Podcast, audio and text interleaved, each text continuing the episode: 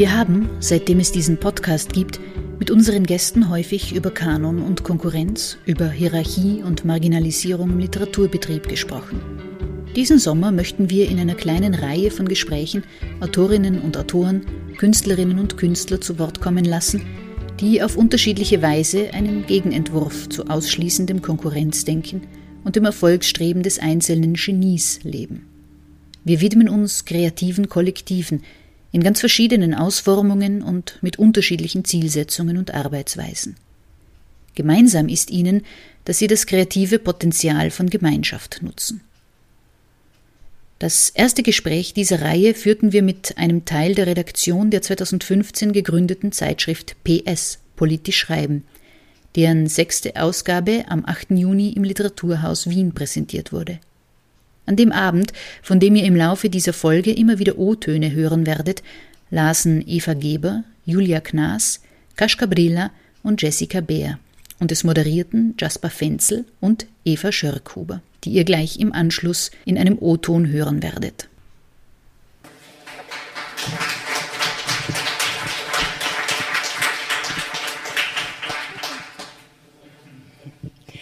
Also, wir freuen uns wirklich ausgesprochen sehr, dass wir Sie und euch heute Abend nach mehreren Verschiebungen live vor Ort und im Stream begrüßen. Bei der Wiener Release der sechsten Ausgabe von PS Anmerkungen zum Literaturbetrieb politisch schreiben mit dem Thema das Prosa-Debüt.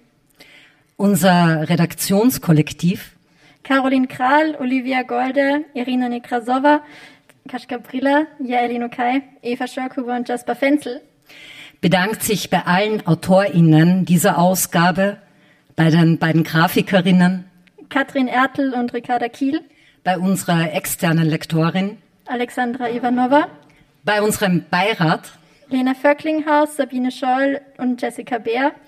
Bei Barbara Zwiebelhofer vom Literaturhaus und bei allen MitarbeiterInnen des Literaturhauses, insbesondere der Technik. Und wir bedanken uns auch bei all jenen, die in diesen pandemischen Zeiten die Aufrechterhaltung des Alltags, sein Überleben möglich gemacht haben. Ja, und nicht zuletzt gilt unser Dank der Stadt Wien, der MA7 für die finanzielle Unterstützung. Und wie auch schon von Barbara Zwiebelhofer angekündigt, beschäftigt sich die aktuelle Ausgabe, die wir heute Abend präsentieren, hier in Wien im Literaturhaus, äh, mit dem Prosa-Debüt. Und zwar im Hinblick darauf, dass genau das Prosa-Debüt eines der Phänomene im Literaturbetrieb ist, das in den letzten Jahren am meisten ökonomisches und symbolisches Kapital akquiriert. Und wir haben uns in der Vorbereitung auf dieses Thema haben wir uns äh, mit dem Kurzgeschichtenband von Ursula K. Le Guin, The Birthday of the World, beschäftigt, um sozusagen anhand dieser literarischen Schablone die Einstiegsriten oder Initiationsriten äh, sowohl auf einer realistischen als auch auf einer utopischen Ebene zu betrachten. In dieser Ausgabe gibt es außergewöhnlich viele Beiträge aus der Redaktion und von unserem Beirat. Zum Beispiel haben Eva Schörkuber und Kasch Gabrilla eine Umfrage gemacht, eine PS-Umfrage unter Autorinnen und Verlagen. Die haben sie ausgewertet für die neue Ausgabe. Ähm, Caroline Kral, heute auch hier, hat ähm, die Möglichkeiten und Grenzen des Self-Publishing ausgelotet und äh, beschrieben. Und ähm, Sabine Scholl und Lena Vöcklinghaus haben äh, in ihrem Essay besprochen, welche Stellung und welche Funktion ähm, Schreibschulen, Sprachinstitute haben in diesem Debütprozess. Etwas mehr als eine Woche nach der Release haben wir uns für das folgende Gespräch wieder im Literaturhaus Wien getroffen. An dieser Stelle ein großes Dankeschön für die Gastfreundschaft und Unterstützung an Barbara Zwiefelhofer und das Team des Literaturhauses. Wir haben im Gespräch mit einem Teil der PS-Redaktion über die Zeitschrift, die Möglichkeiten, aber auch die möglichen Grenzen des Kollektivs gesprochen. Mit dabei waren die Autorinnen und PS-Redaktionsmitglieder Kaschka Brilla und Eva Schörkhuber.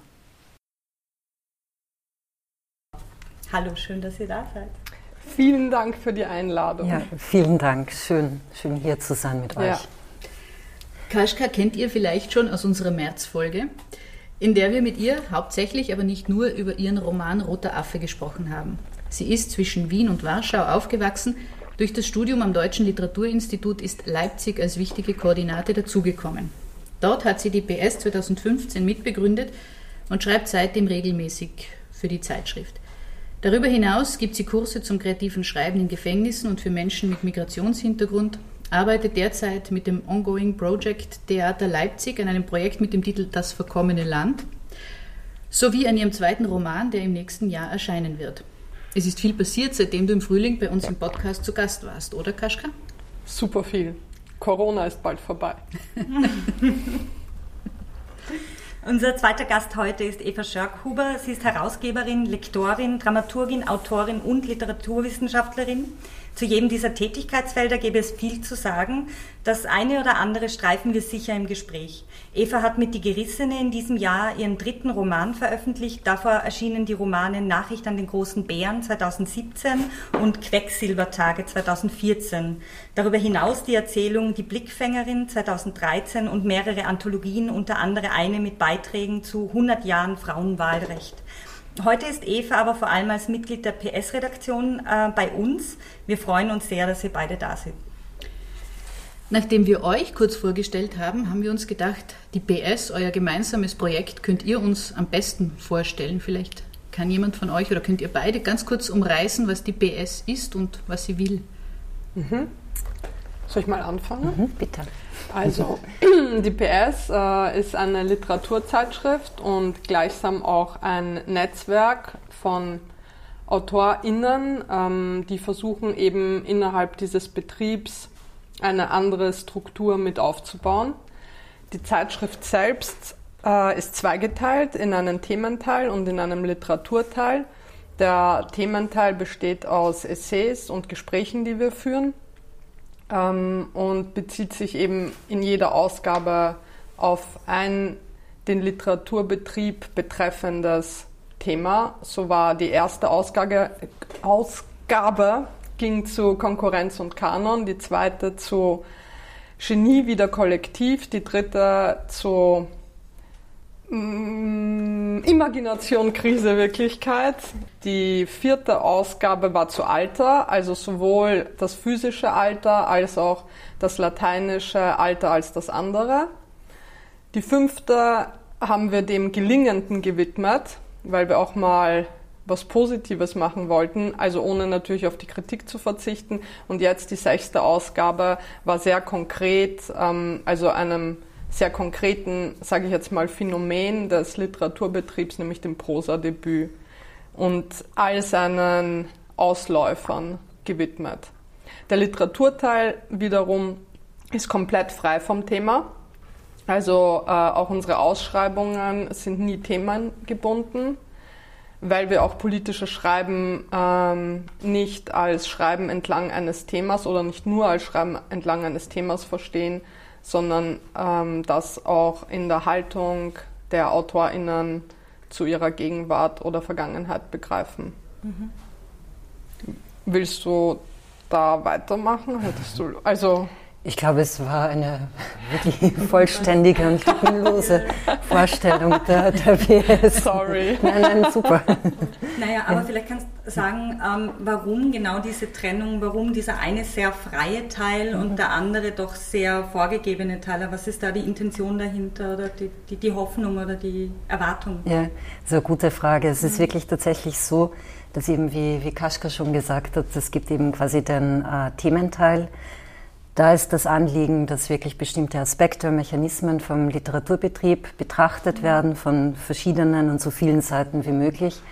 Und der Literaturteil, da trägt sozusagen mehr noch die Netzwerkkomponente, also mhm. die kommt da mehr ins Spiel, weil es geht ja auch darum, dass wir uns in den Ausschreibungen dezidiert an Personen wenden, die weniger, also die weniger dem durchschnittlichen Typus an meistens weißen äh, Schriftsteller im Literaturbetrieb, also quasi dem Erfolgstypus mhm. nicht zu entsprechen und äh, mit ganz unterschiedlichen Zugangsbarrieren und so weiter zu kämpfen haben.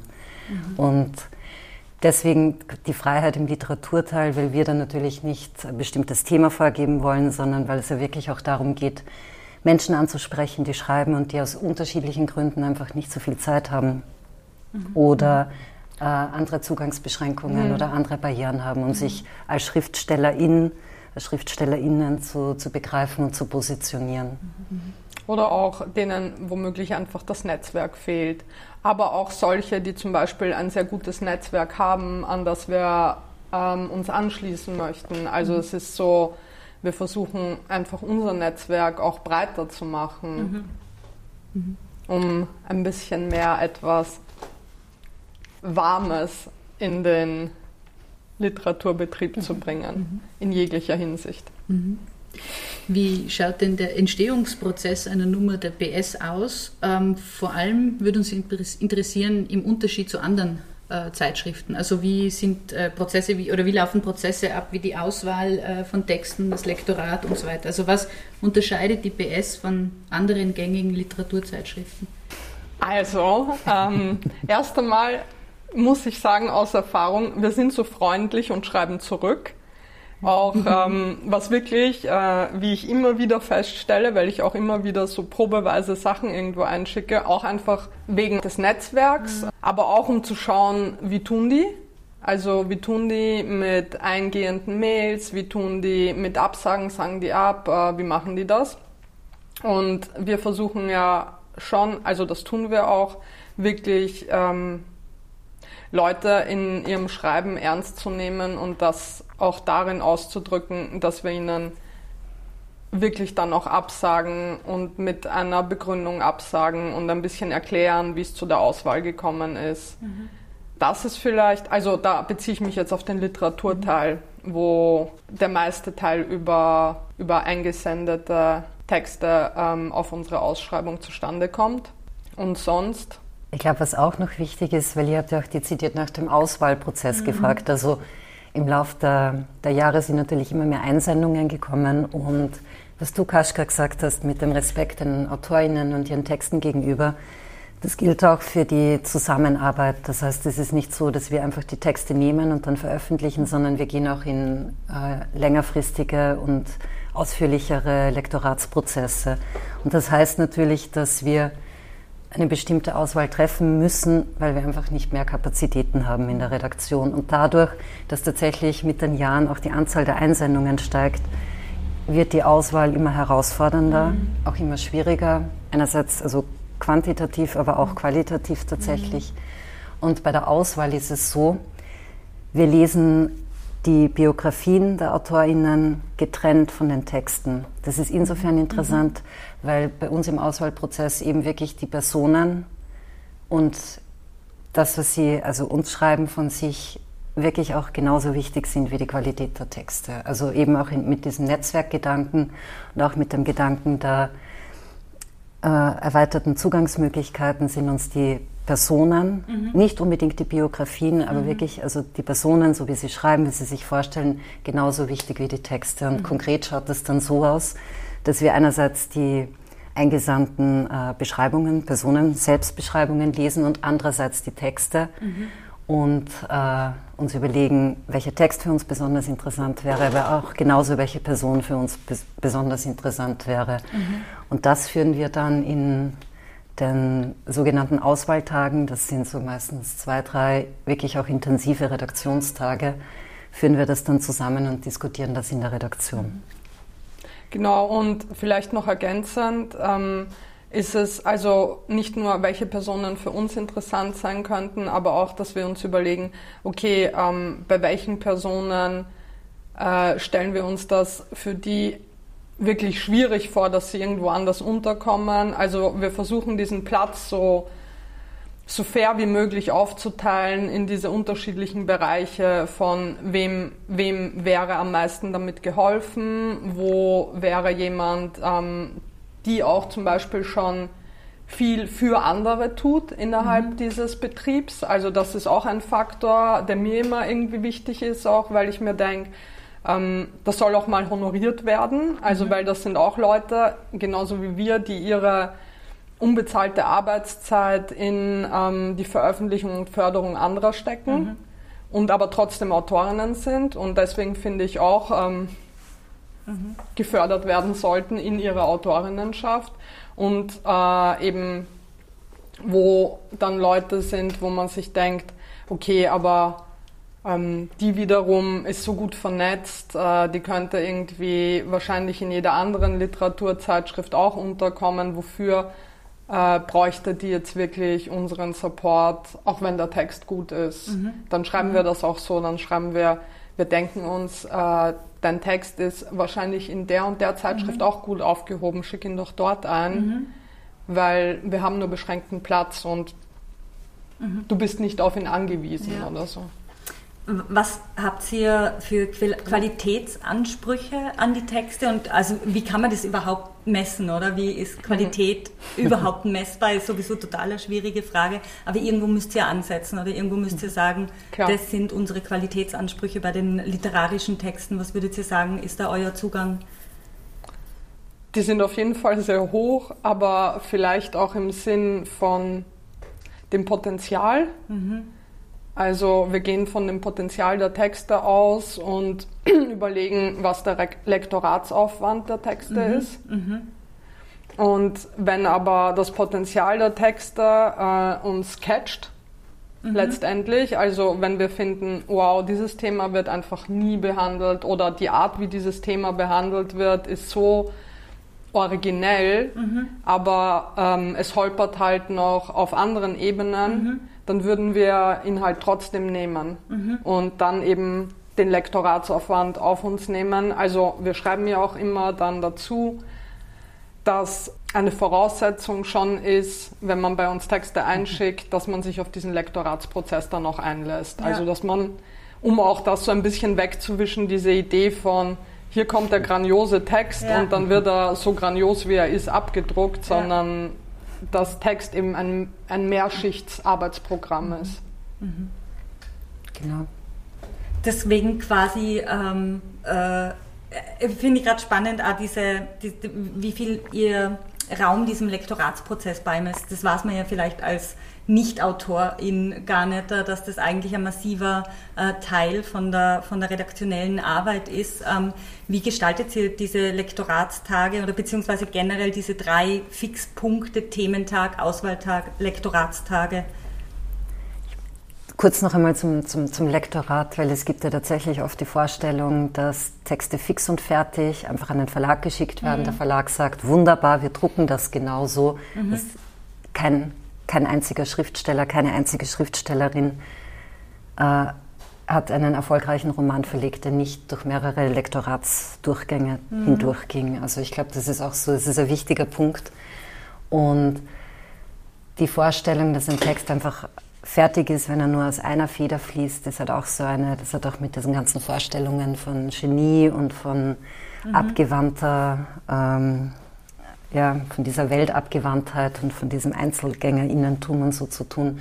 Und dem wollen wir eben genau wirklich mhm. auch aktiv entgegenwirken. Und so Lektoratsprozesse sind, das kann sich über mehrere Wochen ziehen, ist auch ein äh, recht intensiver Austausch teilweise mit den AutorInnen. Und wir beginnen den Lektoratsprozess in den ausgewählten Texten ja tatsächlich auch kollektiv. Mhm. Also wenn es irgendwie möglich ist zeitlich, dann entweder machen wir wirklich, manche Texte machen wir alle gemeinsam in der Redaktion und manche Texte machen wir dann in zwei Dreier-Teams mhm. besprechen wir. Und es ist auch irrsinnig angenehm, von der Lektoratsarbeit das gemeinsam machen zu können. Mhm. Also ich kenne das so von anderen Lektoratsarbeiten, die ich alleine mache, so auf Honorarbasis oder so oder gemacht habe. Und die Unsicherheit, verstehe ich das richtig, wie könnte das sein, das im Austausch mit, mit anderen Redaktionsmitgliedern ist viel mhm. produktiver und auch eine viel schönere, interessantere mhm. Arbeit. Es macht auch einfach mehr Spaß. Mhm. mhm. Dann gibt es noch einen Beirat bei euch. Was macht denn der? Ist der irgendwie in diese Prozesse eingebunden oder hat der, ähm, welche Funktion hat der? Wer ist da drinnen auch? Also ähm, in unserem Beirat sind zurzeit Sabine Scholl, Lena Vöcklinhaus und Jessica Bär. Und ähm, in dem ruhenden Beirat ist noch Sascha Mariana Salzmann. Mhm. Und der hat tatsächlich eine beratende Funktion, also ähm, sowohl auf der inhaltlichen Ebene, wenn wir Fragen haben zu einem Thema, wenn wir sagen, ah, das interessiert uns, aber da wissen wir jetzt gar nicht so viel dazu, dann können wir mhm. auf die zurückgreifen und aber auch im Sinne von Kontakten. Also eben wenn wir nach InterviewpartnerInnen suchen für ein bestimmtes Thema, dann schreiben wir das in eine Mail, wo auch der Beirat irgendwie dabei ist. Und seit zwei Ausgaben, also seit der PS6, hm, haben wir intensiver am Inhalteteil mit unserem Beirat gearbeitet, wie sich ja auch in der PS6 sehr abzeichnet. Mhm, mhm, und die haben sehr viel ähm, inhaltlichen Input auch beigetragen. Aber sie sind weder in, die, in den Literaturteil sind sie eigentlich überhaupt nicht eingebunden. Also weder in das Auswahlverfahren noch in den Lektoratsprozess. Mhm.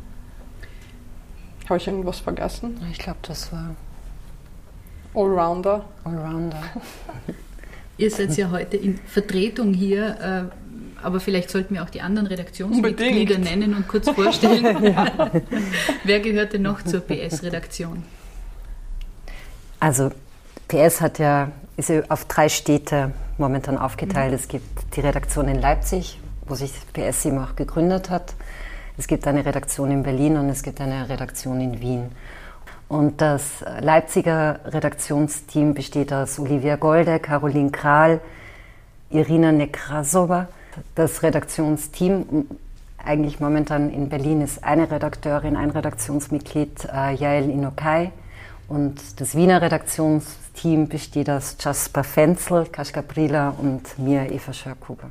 Und vielleicht noch ähm, ein bisschen ergänzend zu den anderen Redaktionsmitgliedern. Jael Inukai hat äh, in den letzten Jahren, also hat an der DFFB, der Filmschule in Berlin, studiert und ähm, zwei Romane im Rotpunkt Verlag herausgegeben, Storchenbiss und Malstrom und ihr neuer Roman bei Hansa Berlin wird im Frühling herauskommen. Ähm, Caroline Kral arbeitet viel essayistisch in den letzten Jahren, also auch viel zu DDR-Literatur und ist Teil auch des Leseclubs in der Mona Lisa in Leipzig. Und Irina äh, ist Teil des AutorInnen-Kollektivs PMS, Postmigrantische Störung, und studiert derzeit am Deutschen Literaturinstitut in Leipzig. Olivia Golde, die PS gemeinsam mit mir und Jasper mitbegründet hat, hat auch am Deutschen Literaturinstitut studiert und im Jahr 2020 äh, mit einem kleinen Buch debütiert, in dem sie sich mit der Auflösung des, der Kaufhauskette Karstadt in Deutschland beschäftigt hat mhm. und eben auch mit Karstadt-VerkäuferInnen sehr viele Interviews und Gespräche geführt hat. Genau. Habe ich wen vergessen? Jasper. Jasper. Ähm, Jasper, der eigentlich heute hier sein sollte, aber leider nicht kommen konnte, hat äh, sowohl am Deutschen Literaturinstitut als auch auf der, an der Schreibkunst in Wien studiert und arbeitet an seinem Debüt. Und wir warten alle gespannt, dass es in den nächsten Jahren herauskommt. Auf jeden Fall ist Jasper seit jeher für den Inhalt und also einem der wichtigsten Teile der PS, nämlich die Internetpräsenz im Sinne unserer Website zuständig und gestaltet diese sehr frei und sehr zu unserer Freude. Ähm, dann wird man quasi direkt in diesen äh, Themenschwerpunkt von uns äh, mit euch hineinstürzen und zwar ja. ins Thema kreative Kollektive. Ähm, was sind denn ähm, Schwierigkeiten, äh, Potenziale, äh, Möglichkeiten in der Zusammenarbeit, äh, ganz besonders wenn man so offen anlegt wie ihr und wenn man so inklusiv ist. Ähm, das, ich glaube, da sind äh, durchaus Hürden wahrscheinlich mit dabei, aber natürlich auch ganz, ganz viele positive Effekte. Was würdet ihr sagen, was sind da die ähm, Möglichkeiten und Schwierigkeiten des kollektiven Zusammenarbeitens? Hm. Das ist eine sehr umfassende, gute. Frage.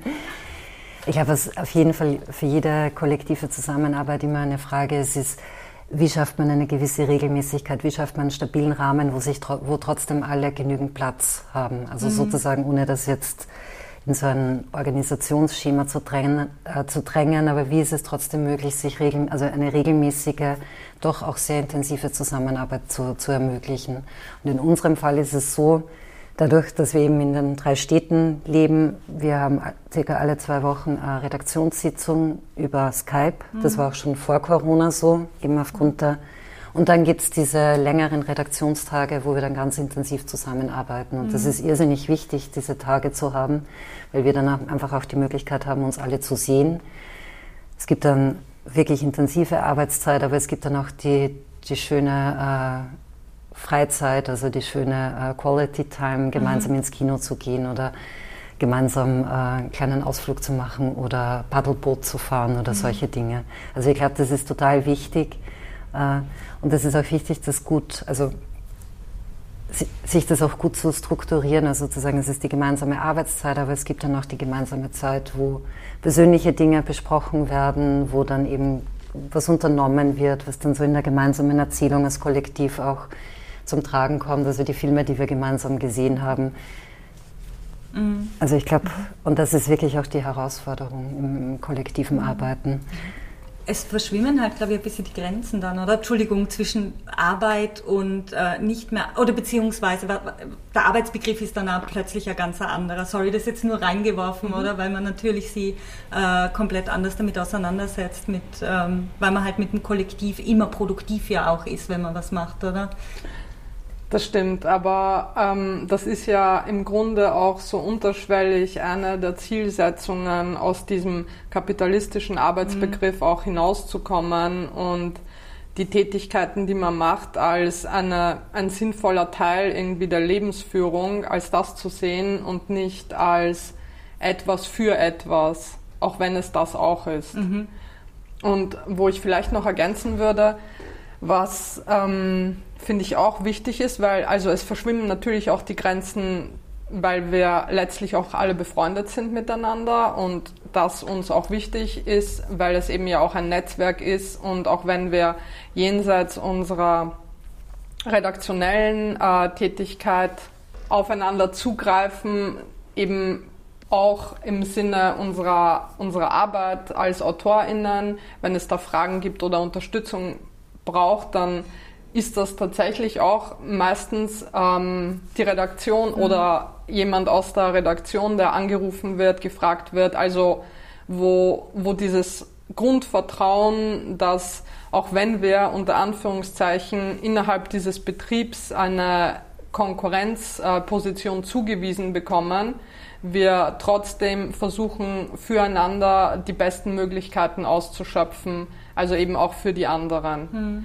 Und damit das funktioniert, bedarf es eben schon eines sich sehr gut Kennens und weswegen wir auch ein, einjährig, ein einjähriges Kennenlernen haben, wenn jemand neu in die Redaktion kommt, dass wir sagen, okay, ähm, du machst mit uns eine Ausgabe mit, dann siehst du irgendwie, was das eben an, an Arbeit mit sich bringt, also an Zeit auch und was das heißt, mit uns gemeinsam zu arbeiten. Und nach einem Jahr ähm, setzen wir uns zu, zusammen und schauen so, wie war das für dich, wie war das für uns, äh, kann man sich das weiter vorstellen.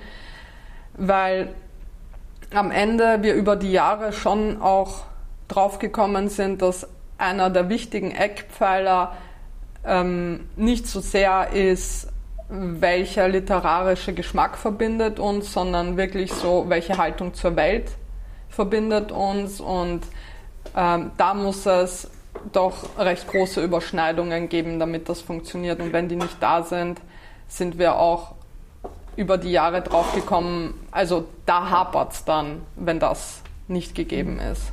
Mhm ein, ein Begriff, den man auch, also der sich irgendwie auch ähm, so ein bisschen ergibt, wenn man ans Kollektiv denkt, ist äh, Hierarchie, oder? Also wie, wie ist das äh, gestaltet, das Miteinander? Schleichen sich im Laufe der Zeit Hierarchien ein?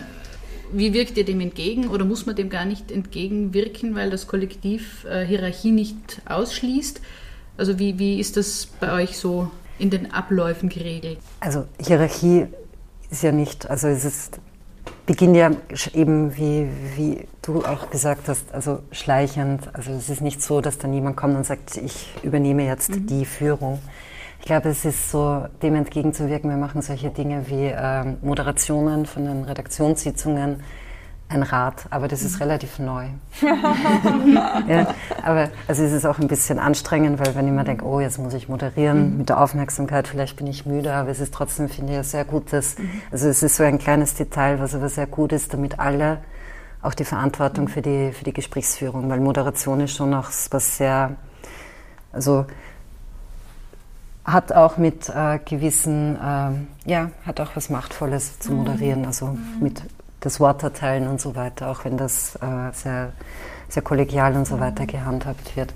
Und dann eine Sache, die halt natürlich auch immer wieder auch äh, Diskussion ist, und ich glaube, das betrifft all, alle möglichen Kollektive, ist, dass wir zwar wirklich grundsätzliche Haltungen der Welt gegenüber teilen, dass wir aber trotzdem teilweise in unterschiedlichen Lebensbereichen stecken. Also äh, in unterschiedlichen auch äh, Erwerbsarbeitszusammenhängen mit unterschiedlichen Schwierigkeiten und so weiter und so fort. Das heißt, was immer wieder Thema ist, ist natürlich, um so Redaktionstage gemeinsam verbringen zu können, braucht es Zeit. Mhm. Das heißt, die einen, die selbstständig sind, müssen sich keinen Urlaub dafür nehmen, die teilen sich das so ein.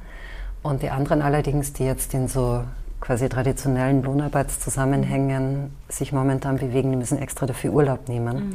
Und das wirkt dann, und da merkt man natürlich schon, es ist dann für für beide Seiten mühsam. Also für die mhm. einen, die sich frei einteilen können, ist es mühsam, das schon monatelang im Vorhinein besprechen zu, mhm. zu müssen. Und für die anderen ist es auch mühsam, weil sie müssen diesen Urlaub einfach anmelden, der Arbeitgeberin oder dem mhm. Arbeitgeber mhm. gegenüber. Und ich glaube, da tauchen, das sind so, also die Teufelin sitzt ja im Detail. Und ich glaube, es ist immer wichtig, solche, solche Dinge auch wirklich gut zu besprechen. Das gelingt uns manchmal besser, manchmal weniger gut. Aber das sind so, also und da würden sich dann, also da sind so, so kleine Risse, wo sich dann wirklich auch so Hierarchien oder Grüppchenbildungen einschleichen könnten in ein mhm. größeres Kollektiv. Im Endeffekt sechs Leute sind wir momentan, das ist schon mhm. und eben alle auch trotzdem in unterschiedlichen Lebenszusammenhängen. Mhm. Und auch mit unterschiedlichem Zugang zu ihrem AutorInnen-Dasein, also mit unterschiedlichen Ansprüchen da drin was ähm, auch die ökonomische Seite angeht. Mhm. Und das, also, das ist etwas, wo, wo ich mir denke, das muss dann besprechbar sein in so einem Kollektiv, weil sonst fängt es an zu knirschen, mhm.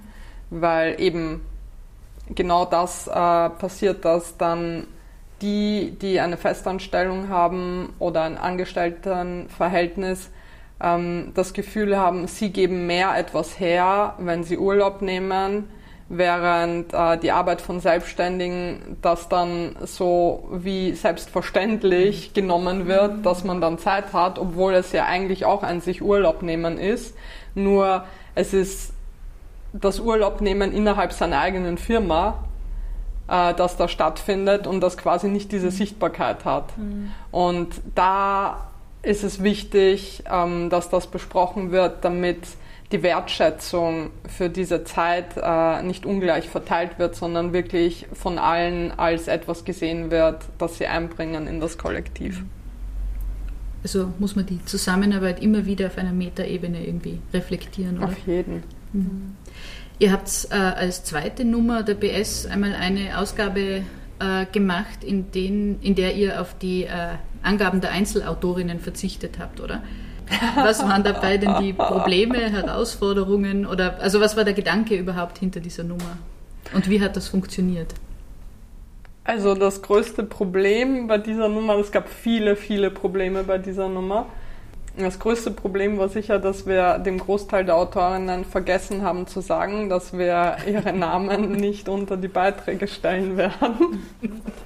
Das war dann ein, ein mühsames, ähm, ein mühsamer Entschuldigungsprozess, der dann folgte, als wir nämlich so spät, als die PS schon im Druck war, das wirklich erst entdeckt haben. Also, dass wir das tatsächlich nämlich mhm. wirklich ernsthaft vergessen haben, weil wie das passiert, muss man sich so vorstellen, man diskutiert das in der Redaktion, diskutiert das, dann wird das so was Klares, was schon beschlossen ist, dann irgendwann hinterfragt man das gar nicht mehr, sondern es, es fließt so im Prozess mit ein, na ja, das machen wir so. Und dann vergisst man tatsächlich, dass, also es ist uns tatsächlich auch gar nicht gekommen, dass da irgendjemand damit ein Problem haben könnte, also weil in unserem Selbstverständnis das auch wirklich nicht so wichtig ist, ob da jetzt der Name drunter steht, sondern es geht ja um die gesamte Ausgabe.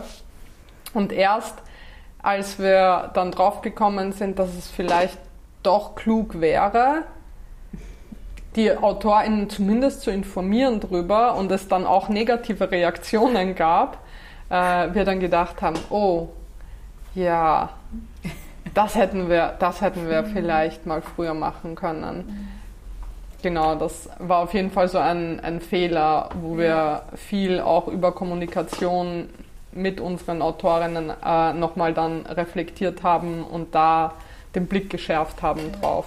Ich glaube, ein Grund dafür ist ja auch vor allem, dass sehr, sehr viele AutorInnen um Sichtbarkeit kämpfen, oder? Und ja, ja, genau. wollen, dass sie gesehen ja, werden ja, und ihr Name natürlich, gesehen wird. Ja. Und diese Entscheidung, das nicht zu zeigen, zwar ein nachvollziehbar legitime ist, Mhm. weil der Text im Vordergrund steht, aber die Na, also nicht nur der Text, sondern das Kollektive Und- am Prozess. Also, weil darum ging es uns ja in der Ausgabe, weil es war eben die Ausgabe zu Genie wieder kollektiv, um zu zeigen, ein Buch ist ein, also weil unsere Zeitschrift ja auch immer so dick ist, äh, ein Buch ist ein, ein Gesamtergebnis von ganz unterschiedlich mitwirkenden Teilen. Ja. Und man muss sie nicht einzeln benennen, sondern den Gesamtprozess zeigen. Aber natürlich, das war das, was wir in unserem Enthusiasmus dann einfach im Zuge der Auseinandersetzung mit diesem Thema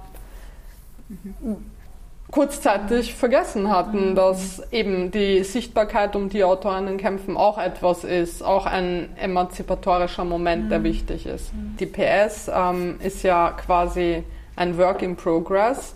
Wir sehen uns ja nicht als eine Redaktion, die irgendwann so eine Antwort hat, sondern wir probieren Sachen aus und dann schauen wir, was passiert, was gibt's für Reaktionen, was, was haben wir gut gemacht in, in der Ausgabe, was haben wir für Fehler gemacht, was wollen wir anders, auch allein beim Ausschreibungstext, äh, den diskutieren wir jährlich, äh, ob wir da was ändern könnten, was anders probieren, weil es da auch immer wieder Kritik dran gab. Und genauso war das mit Genie wieder kollektiv. Wir wollten das mal ausprobieren. Wir fanden es passend, im Zuge unserer Auseinandersetzungen das so zu machen. Aber eben, wir sehen auch, was das Problematische dran ist. Und es war nie der Anspruch, das als Antwort an sich zu präsentieren. Ich glaube, wir haben dann auch in einer anderen Ausgabe hatten wir auch nochmal eine andere Lösung. Da haben wir, ich glaube, äh, direkt am Anfang äh, des Textes, da haben wir die Vita mit ins Inhaltsverzeichnis zum Beispiel reingenommen. Also da haben wir es nochmal umgedreht und haben die AutorInnen in den Vordergrund getan. Etwas Ähnliches wie die PS-Redaktion in ihrer Ausgabe 2 versucht hat, macht auch das AutorInnen-Kollektiv Mischen, das Julia Knaas im Gespräch mit Jasper Fenzel nach ihrer Lesung im Literaturhaus kurz vorgestellt hat. Wir hören einen kurzen Auszug aus dem Gespräch zwischen Julia und Jasper und bekommen darin einen kleinen Einblick in ein anderes Kollektiv, das wir ebenfalls in den Shownotes verlinken werden. Anschließend geht's gleich weiter mit Eva und Kaschka.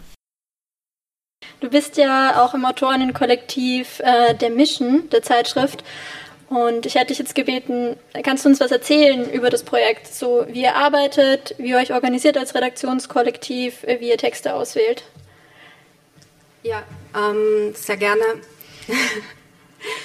genau, Mission gibt es ja noch nicht so lange. Also wir haben 2019 angefangen. Ähm, wir sind momentan acht Personen im Kollektiv. Und am Anfang stand irgendwie so der Gedanke von meinem Mitherausgeber Raphael und mir, dass wir den Dialog, den wir sowieso über Literatur geführt haben und dieses Gespräch, dass wir das in einer anderen Form öffentlicher fortsetzen wollten. Und wir haben dann auch lange überlegt, also über die Form, wie wir das Heft machen. Und wir versuchen eben, also ein Punkt bei uns ist eben, dass die Namen der AutorInnen erst am Schluss angeführt sind in einem Literaturverzeichnis und man das Heft theoretisch lesen kann, ohne zu wissen, wer welchen Text geschrieben hat. Also die Namen sind nicht den einzelnen Texten zugeordnet. Genau, das steht dann erst ganz zum Schluss im Inhaltsverzeichnis, dort schon. Aber grundsätzlich, wenn man jetzt das Heft von vorne nach hinten liest, könnte man die Texte lesen, ohne ähm, die AutorInnen Informationen, die dann natürlich immer gleich zu einer gewissen Einordnung führen, wenn man jetzt, wenn das jetzt eine Frau geschrieben oder ein Mann oder, oder wenn jetzt ähm, man die AutorInnen schon kennt, das macht etwas mit dem, wie man an den Text herangeht. Habt ihr da Rückmeldungen bekommen? Ist das, ist das aufgegangen quasi oder ähm, seid ihr da noch am Experimentieren? Ich glaube, wir sind dann auch am Experimentieren. Ich sehe es selbst irgendwie ein bisschen mhm. zwiespältig. Also, weil ich sehe zum einen schon, dass es gut ist, wenn man an den Text so herangehen kann. Andererseits will ich die AutorInnen auch nicht unsichtbar machen. Ähm, aber gut, sie stehen dann am Schluss. Äh, wir haben einmal in einer Buchhandlung ähm, die Rückmeldung bekommen, dass man das so nicht verkaufen könne. Mhm. Ähm, ja, ja, nein. Also das kann man sowieso nicht, weil wir haben auch keine ESPN, also, also wir, sind nicht, wir sind nicht Marketing oder ähm, so, ja. Nein, aber es ist spannend, weil äh, die PS hat das ja auch einmal gemacht in einer Ausgabe bei der Nummer 2. Mhm. Deswegen hat es mich jetzt interessiert. Äh, die Nummer 6 hat ja das Thema das Prosa-Debüt. Das wäre jetzt meine nächste Frage, äh, welche Erfahrungen du damit hast. Einerseits als Redaktionsmitglied und andererseits als Autorin selbst. Ähm, als Redaktionsmitglied ist es mir so nicht wichtig im Sinne von, es ist mir nicht wichtig, ob jetzt eine Autorin ein Debüt verfasst hat oder nicht.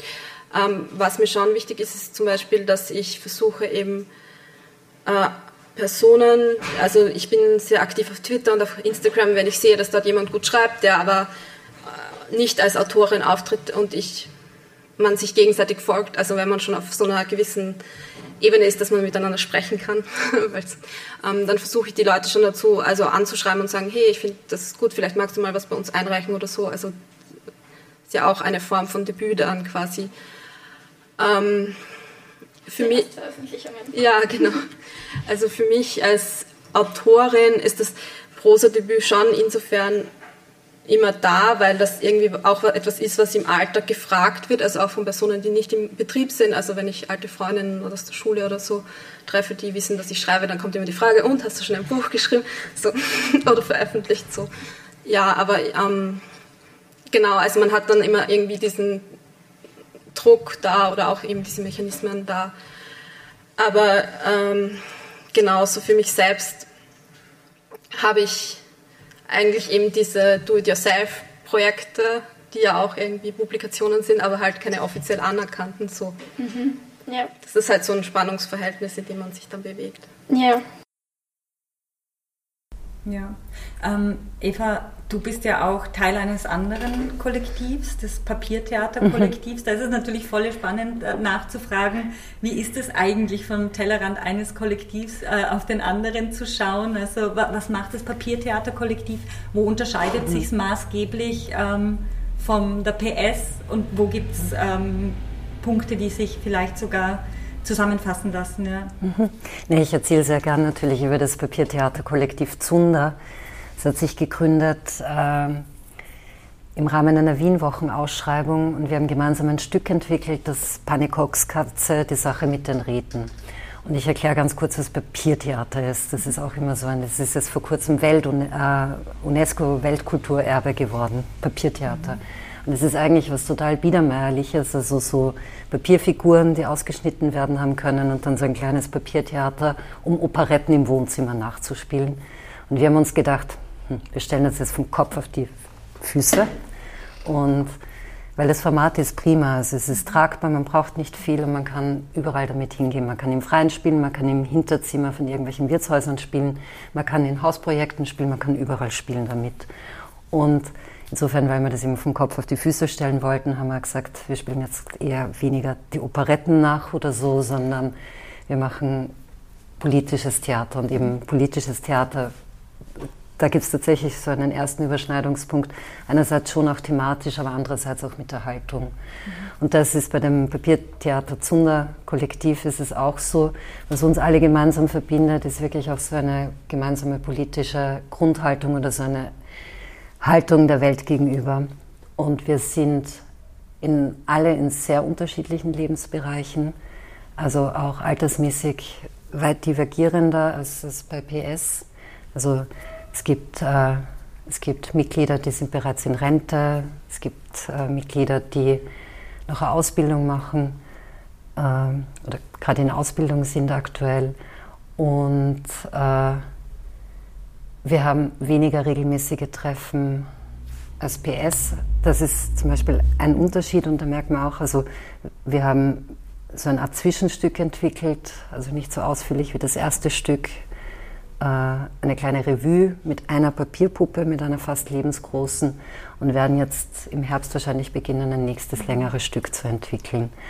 Wir, also wir sind auch alle gut befreundet, mhm. also wir treffen uns auch privat, aber wir haben jetzt schon länger kein so, also wir haben nicht so regelmäßige Kollektivtreffen mhm. so in diesem Rahmen.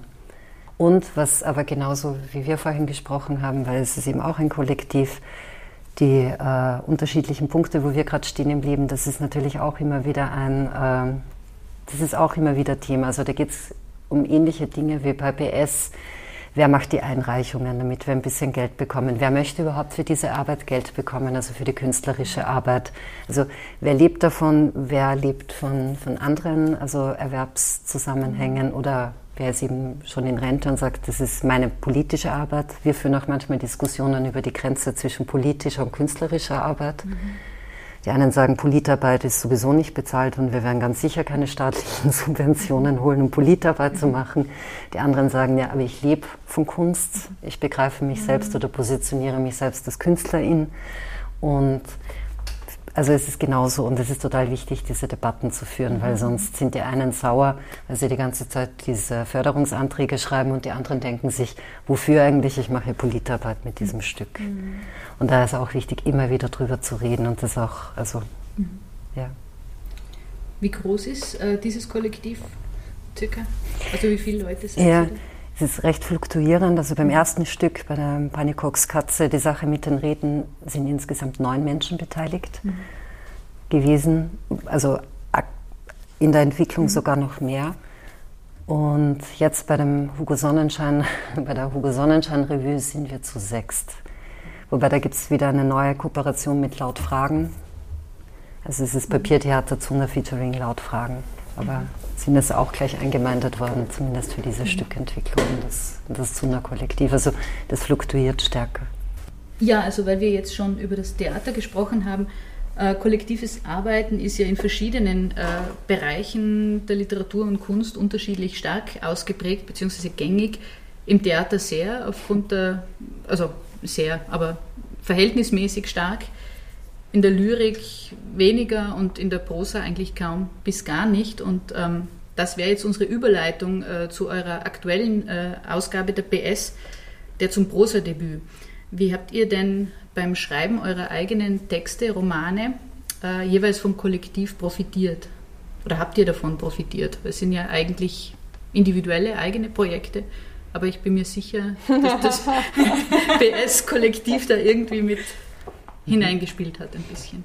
Auf jeden Fall. Also ähm, genau in, innerhalb der Redaktion ähm, habe ich das Gefühl, haben wir eine ziemlich fixe Testleserinnenverteilung. Also wir lesen uns auch gegenseitig selber oder es, es gibt diese Selbstverständlichkeit, ähm, dass sich auf jeden Fall Zeit genommen wird, wenn es aus der Redaktion jemanden gibt, die sagt so, hey, äh, könntest du mir das gegenlesen? Zumindest ich habe immer diesen Puffer in, in meinem Zeitplan, dass wenn eine Anfrage aus meiner Redaktion kommt, um etwas gegenzulesen, dass ich dafür immer so Restzeit habe, auch wenn ich schon zu anderen Anfragen, ähm, also auch äh, ökonomischen ökonomisch bezahlten Anfragen Nein gesagt habe, gibt es immer diesen Puffer. Mhm. Und ähm, und von dem profitiere ich natürlich selber auch, weil den Roten Affen, da haben sowohl Eva als auch Jael aus der Redaktion haben den begleitet und ähm, ich weiß gar nicht, wie oft den Jael schon lesen musste. Irgendwann hat sie mir tatsächlich leid getan bei der Häufigkeit der verschiedenen Versionen. Genau, und umgekehrt verhält es sich aber ähnlich. Und dann gibt es zum Beispiel noch in Leipzig zusätzlich ähm, ein, ein AutorInnen, eine Textgruppe, eine Textbesprechungsgruppe, wo eben auch Olivia, Caroline und ich drin sind und wo auch äh, nicht unbedingt Langprosatexte, auch kürzere Texte besprochen werden. Ich glaube, es ist einfach eine gängige Praxis und auch in unserem, Entschuldige, rede ich zu viel? Nein, nein, nein, jetzt. in unserem erweiterten Netzwerk ist es schon auch so, äh, dass wenn PS-Autorinnen Anfragen haben, also ähm, zum Beispiel, sie haben ihren ersten Roman fertig geschrieben und sie bräuchten entweder jemanden, die das Test liest, oder sie haben Fragen, wie sollen sie jetzt weitermachen? Ähm, Gibt es Verlage, die wir empfehlen würden? Gibt es Agentinnen, die empfehlen würden? Dann nehmen, also beschäftigen wir uns damit auch und versuchen entweder zu schauen, gibt es in der Redaktion Kapazitäten, um so etwas Test zu lesen, oder kennen wir jemanden, wo wir die zwei gut vernetzen könnten, die könnten irgendwie zusammenpassen und sich literarisch ähm, gegenseitig helfen. Also das machen wir auch ganz viel. Und ich würde, also weil Du, du die Gerissene, was ja eine der TestleserInnen von der Großartiges Gerissenen. Buch, großartiges Buch. Ich habe es so gerne so oft gelesen. Der rote Affe auch. Wir auch. Aber also neben den also eben netzwerktechnischen Aspekten sind es tatsächlich auch inhaltliche Aspekte. Also es gibt ja auch die Themen, die wir gemeinsam besprechen, die Lektüreempfehlungen, also auch weil sie wirklich inhaltlich, auch formal teilweise fließen, in der, also in meine eigene Schreibarbeit tatsächlich auch ganz konkret äh, bestimmte thematische Auseinandersetzungen, bestimmte formale Auseinandersetzungen tatsächlich ein, die im PS-Rahmen diskutiert worden sind oder mit, mit PS-Kolleginnen. Mhm. Also, also eben auch die Bezüglichkeiten sind was ganz Wichtiges, was sich daraus eben auch ergibt für, für das eigene Schreiben. In der äh, aktuellen PS beschäftigt ihr euch ja mit dem Debütroman, wie gesagt, und mit den Prozessen da rundherum. Äh, Eva, dein Debütroman ist 2014 erschienen, davor schon eine Erzählung, Die Blickfängerin, dann der Roman Quecksilbertage. Ähm, nimmst du eine Veränderung wahr zwischen den Prozessen damals rund um deinen Debütroman äh, und um die deiner Kolleginnen, die im letzten Jahr erschienen sind, also zum Beispiel um den Roten Affen? Hat sich da unabhängig von den individuellen Umständen deiner Meinung nach im Literaturbetrieb äh, etwas geändert, zum Positiven, zum Negativen, oder ist das im Grunde gleich geblieben in den letzten sechs, acht, zehn Jahren? Es lässt sich tatsächlich schwer sagen, also jetzt von mhm. meinem Standpunkt aus, weil auch unterschiedliche Parameter damals waren beim Erscheinen der mhm. Quecksilbertage oder beim Erscheinen des Roten Affen. Ich habe das auch in die letzten Jahre, so damals wie die Quecksilbertage erschienen sind, habe ich das nicht so systematisch und regelmäßig mhm. beobachtet, wie jetzt zum Beispiel für diese aktuelle PS-Ausgabe mit dem Prosa-Debüt. Mein Eindruck, aber dieser Eindruck kann auch einfach tatsächlich täuschen, dadurch, dass ich einfach in den letzten paar Jahren aufmerksamer diesem mhm. Phänomen Prosa-Debüt gegenüber war. Aber der Eindruck ist, der eben vielleicht dadurch auch verzerrt ist, aber dass das in den letzten Jahren durchaus zugenommen hat. Ich glaube, es gab damals 2014 auch noch nicht so viele Debütpreise tatsächlich mhm. wie, wie jetzt 2000, 2020, 2021. Also mir hat damals der Verlag erzählt, für welche Debütpreise also die Quecksilbertage eingereicht werden. Und das waren Müsste ich es tatsächlich genau auch nachrecherchieren, kann ich jetzt mhm. nicht sagen. Aber mein Eindruck war, dass es tatsächlich ein bisschen weniger gab. Also mhm. im deutschsprachigen Raum oder in Österreich wahrscheinlich vor allem. Ja. Was, ich mein, was ist denn eure Idealvorstellung von einem gelungenen Debüt? Was muss denn da, was gehört da dazu? Ähm, wie sollte der Prozess sein? Hm. Es sollte nicht in eine Pandemie fallen. Ja. ja. Das ist mal, was das, wir aus der Märzfolge schon mitgenommen haben. Das wäre so schön, genau, wenn es nicht in eine Pandemie fällt. Naja, ich denke mir, ein, ein wichtiger Teilaspekt ähm, ist, finde ich, schon, wie das Buch zustande kommt. Also mh, hm, eben mit wem man es gemeinsam letztlich erarbeitet, wer es begleitet. Ähm, da ist natürlich schon auch sehr wichtig, dass das Lektorat, also die Lektorin, mit der man zusammenarbeitet, ähm, Und dann schon ähm, die Rezeption natürlich. Also Preise sind ja ein Teil der Rezeption, aber eben äh, Veranstaltungen, Lesungen, Feedback. Ich meine, wir, wir sind ja Autorinnen, weil wir auch gelesen werden wollen.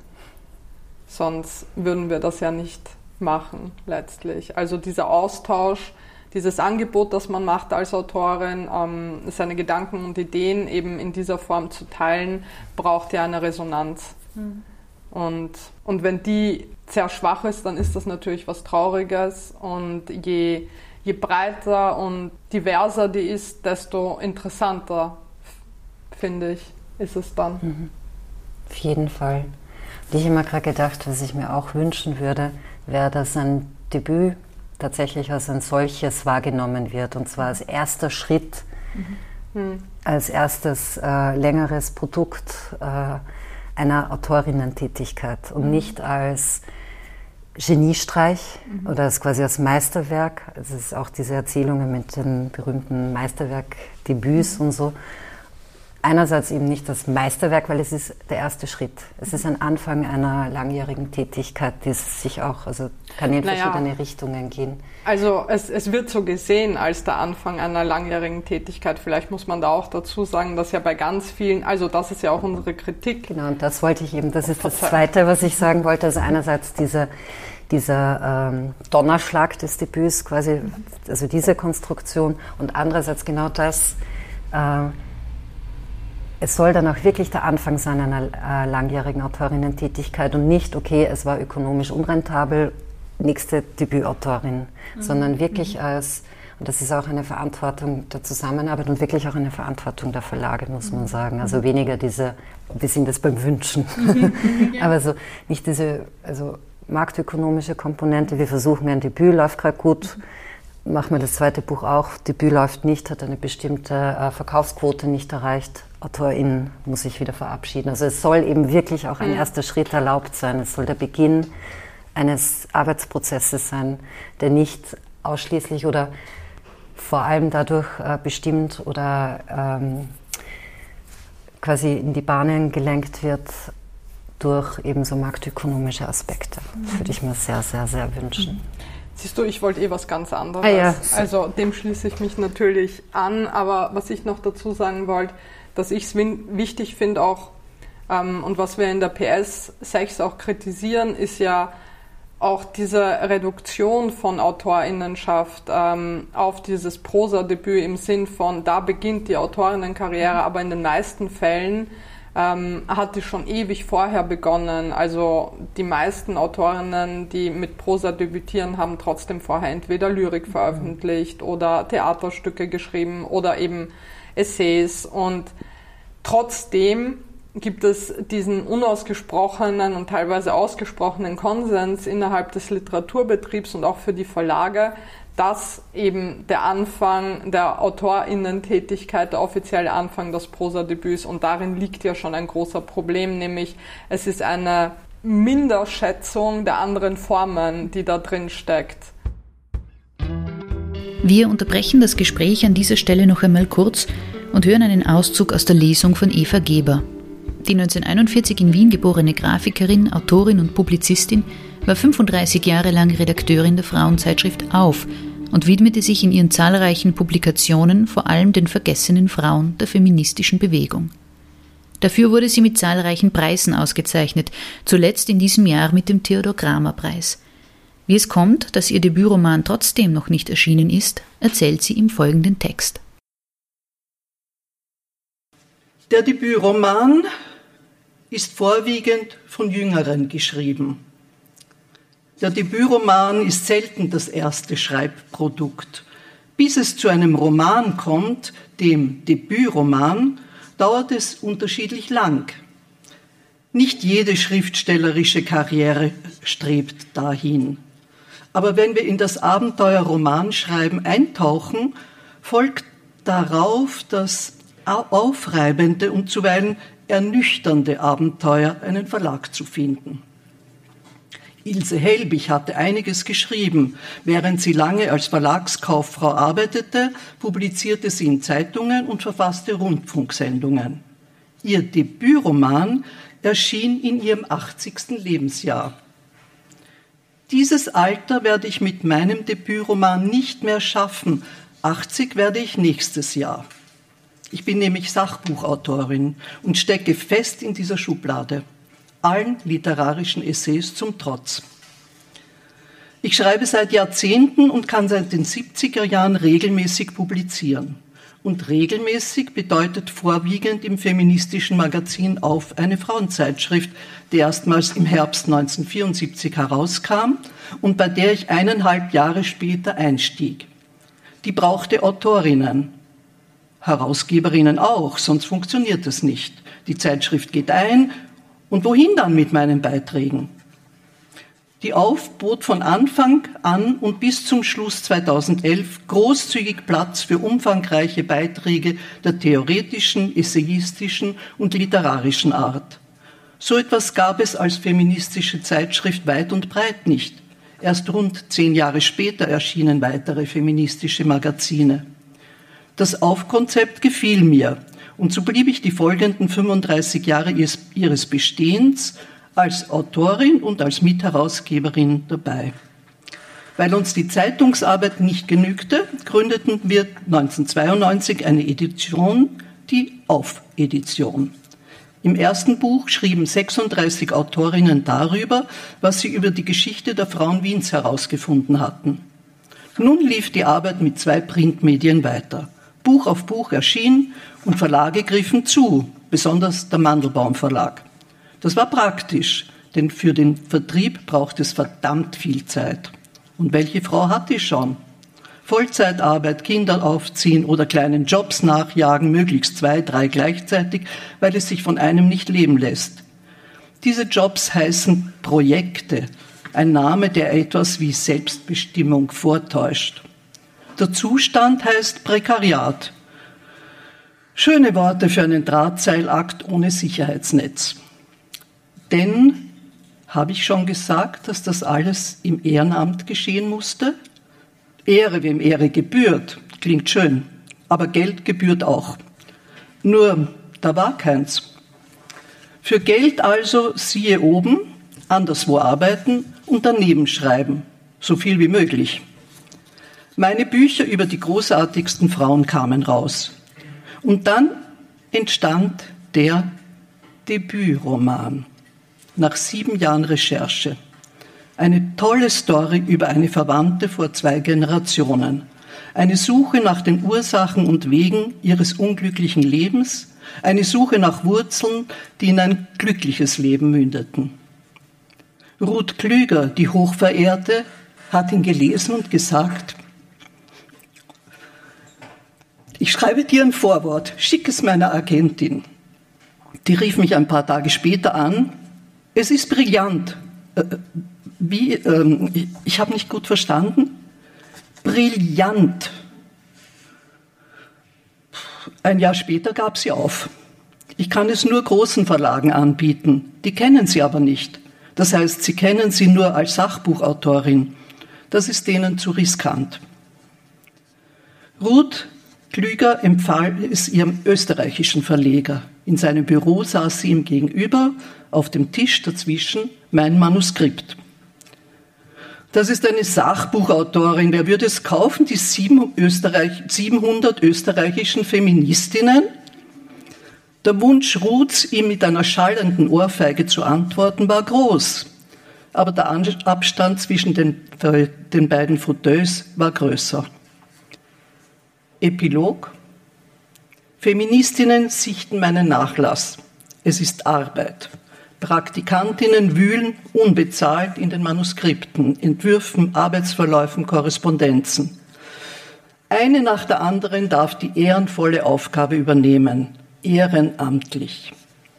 Eines Tages wird es gefunden, das Manuskript, mein Debütroman.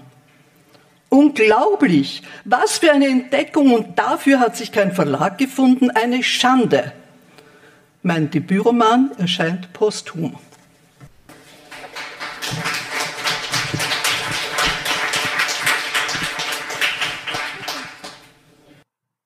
Zurück zum Gespräch mit Kaschka und Eva. Ähm, trotzdem mein Ausblick in die nächste PS. Da ja. geht es nämlich ähm, um Genre und ich meine, das hat natürlich auch immer mit Debüt zu tun. Äh, in, in was für einem Genre debütiert man? Ähm, was sind denn eure Fragestellungen zu dieser neuen PS-Ausgabe? Also worum wird es drehen und Ganz, ganz aktuell. Wir haben jetzt letzte Woche haben wir eben diese Thementage gemeinsam hier in Wien verbracht. Und da hat sich natürlich auch herausgestellt, wie, also einerseits, ernüchternd. es war ernüchternd und andererseits auch, äh, ja, also in wie viele verschiedene Richtungen es gehen könnte und gleichzeitig mhm. auch wirklich ähm, gab es auch Ernüchterungen im Hinblick auf die also thematische Bandbreite, die einerseits sehr groß ist und andererseits aber auch ein bisschen also eingeengt oder beschränkter. Und ähm, im, Hinblick auf die, auf die, im Hinblick auf die, ähm, die Büfragen, es ist einerseits das Genre als literarische Gattung natürlich, mhm. also eh, wie, wie du Kaschka schon gesagt hast, äh, ein Lyrikdebüt ist ganz was anderes als eben dieses berühmte Roman- mhm. oder Langprosa-Debüt und so. Also einerseits die literarische Gattung, aber andererseits natürlich auch das, was immer so ein bisschen pejorativ als äh, Genre-Literatur bezeichnet wird, also Science-Fiction, äh, Krimi, Thriller, Horror, äh, Romance hatten wir. Äh, genau. Und da ist, also ich glaube, wenn, wenn eine sowas als äh, erstes Buch geschrieben hat und dann sozusagen in die gehobene Unterhaltung, sogenannte gehobene Unterhaltungsliteratur oder in die Belletristik einsteckt, dann wird das, glaube ich, überhaupt nicht wahrgenommen. Das ist quasi nicht existent, beziehungsweise verwenden ja viele auch ein Pseudonym mhm. für die Tätigkeit der GenreautorInnen. Also ich glaube, damit sich auch diese Bereiche nicht, also nicht in die Quere kommen. Also vor allem der der abgewertete oder minder oder geringer geschätzte Bereich der sogenannten Genre-Literatur.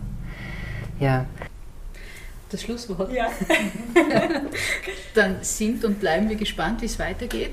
Ähm, verratet uns bzw. unseren Hörerinnen bitte noch, äh, wie Sie zu einer Ausgabe der PS kommen, wenn Sie die Texte nicht übers Internet lesen wollen dann schreiben Sie uns eine E-Mail. Die E-Mail-Adresse ist auf der Homepage.